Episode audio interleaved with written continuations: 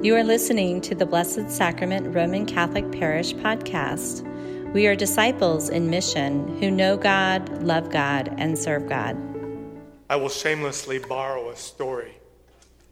It seems that there was a carpenter who was working on the ceiling in a church.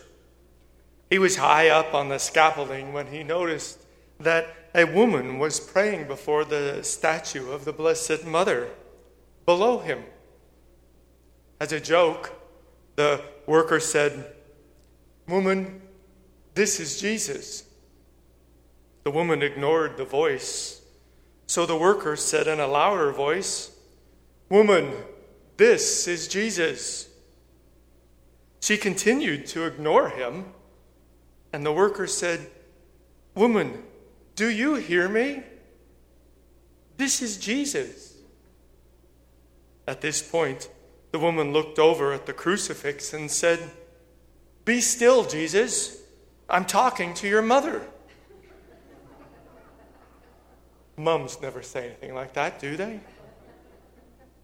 True or not, it does illustrate one thing that separates us Catholics from other Christians, and that is our devotion to the Blessed Mother.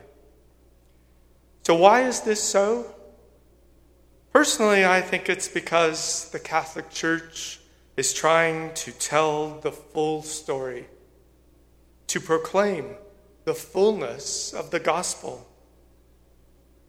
Now, I could go into a lot of detail here, and, and in the seminary we had a class called Mariology, and I had to write a paper, and it was about forty pages long, so it was a deep theological discussion. So if you want to, I could go through that right now.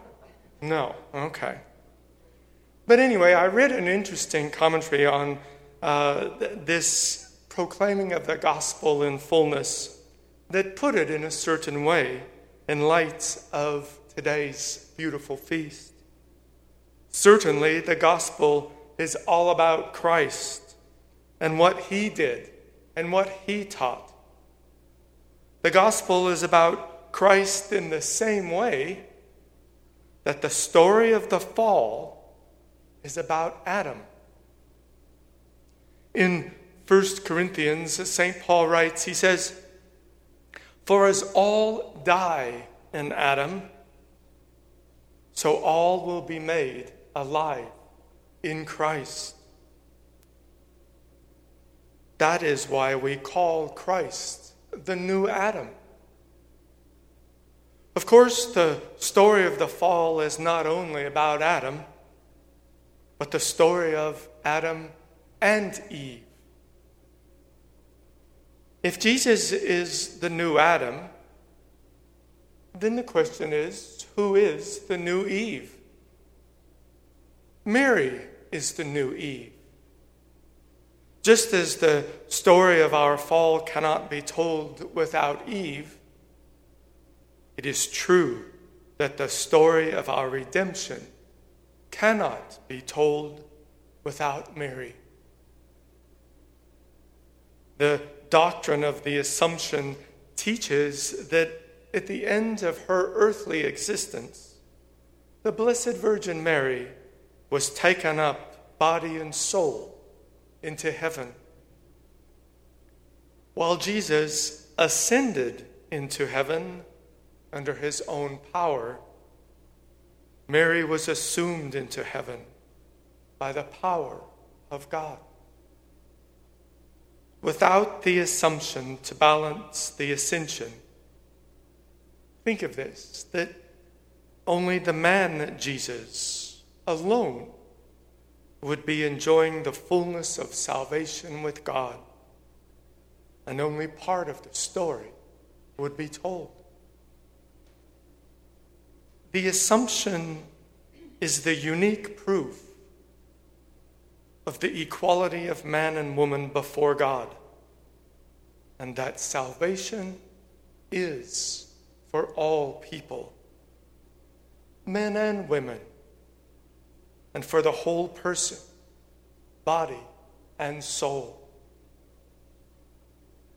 When properly understood and practiced, Marian doctrine does not lead believers away from the mystery of Christ, but rather it leads believers more deeply into the mystery of Christ.